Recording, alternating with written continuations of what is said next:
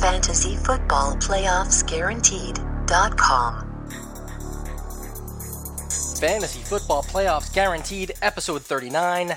This is Steve Broadway. Welcome to Oblivion. I don't know what to tell you, people. You know, sometimes it's it's more important.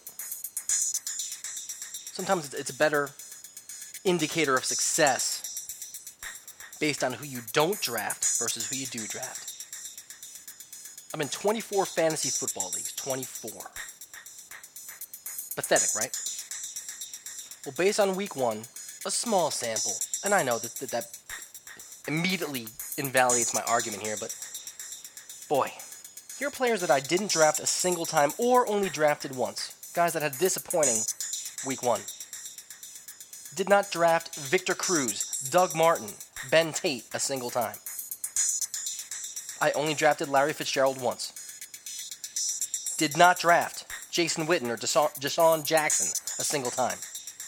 Toby Gerhart only drafted him once. Tony Romo only drafted him once. Look, I did not have the wisdom to draft Le'Veon Bell, Carson Palmer. You know, I, I, I don't have a crystal ball. I can't tell you who's going to be the big breakout stud, the guy who's going to score the most points this year. But I'll tell you what I do know.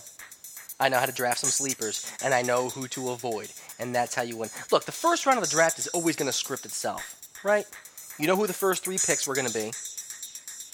Then that four, five, six was going to be Matt Forte, Marshawn Lynch, Calvin Johnson, Peyton Manning, some combination of those guys. I mean, it, the script writes itself. You're trapped into it. If you took Le'Veon Bell fourth overall, people would laugh at you.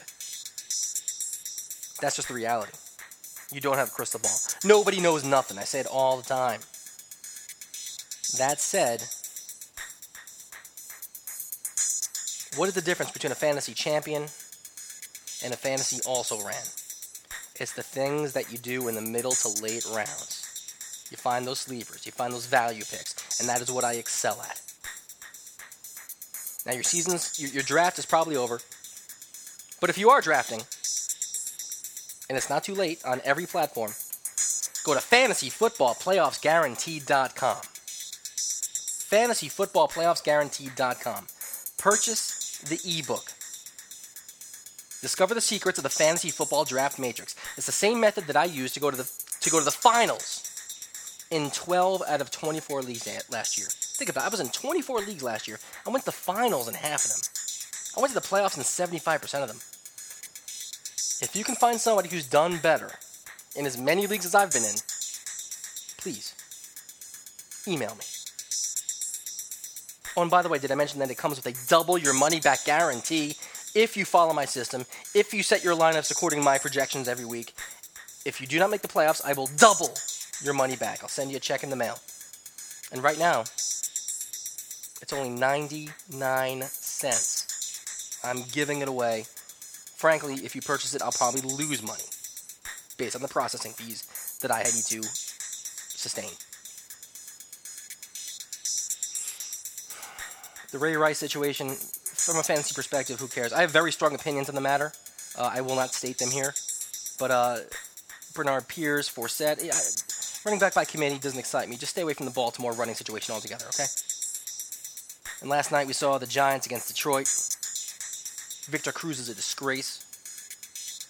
The Calvin Johnson dilemma. It's like, uh, you know, how do you pass up on that guy in the fir- in, you know in the late first round? But if you took him seven, eight, nine in the first round, then who'd you get in the second round as your running back? You know, you got Zac Stacy. You're excited about that.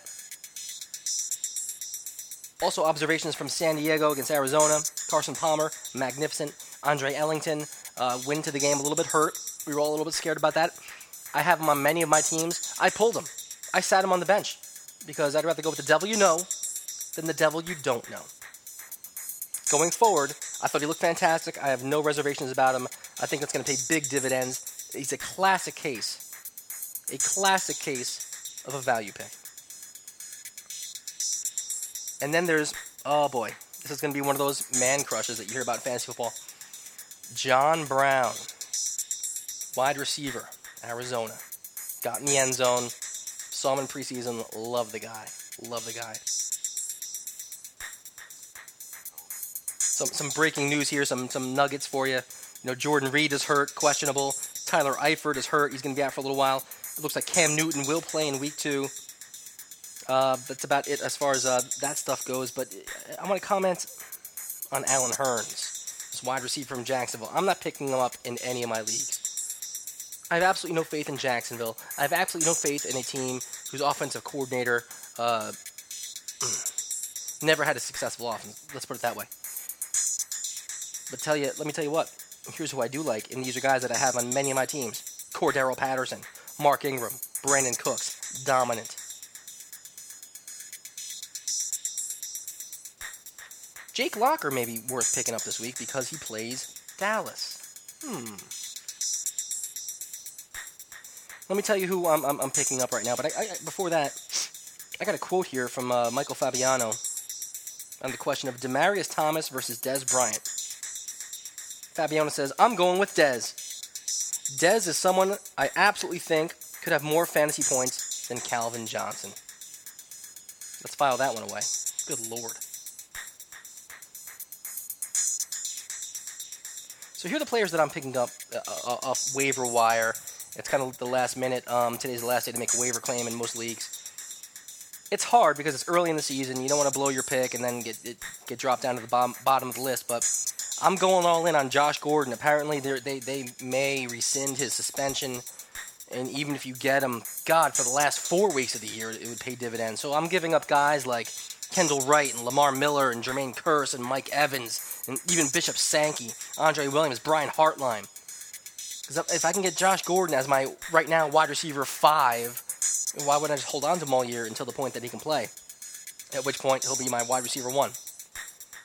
I found one league out of my 24 leagues where Mark Ingram was available. I'll take that. I found one league where Nick Foles was was, available, so I gave up Kenbrell Thompkins.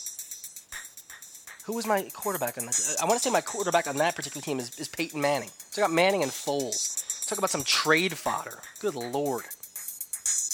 Here's a guy that I'm excited about. Carson Palmer looked magnificent last night. Made many waiver wire requests for him, giving up guys like Jordan Matthews, Ray Rice, Mike Evans, Terrance Williams, Bishop Sankey, Jermaine Kearse, Brian Hartline, Dwayne Bowe. I mean, Gotta look at the upside, guys. You know, Carson Palmer could be a legitimate top five quarterback this year. No? No? And I've got Tom Brady in a bunch of teams. I probably overrated him.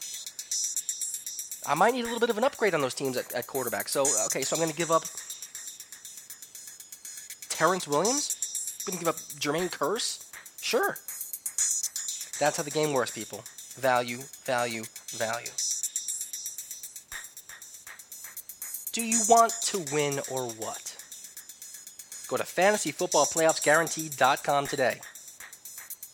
Make the playoffs or double your money back. Or simply go there and use my projections to set your starting lineup. The most accurate projections in the business. Better than Yahoo, better than NFL, better than ESPN.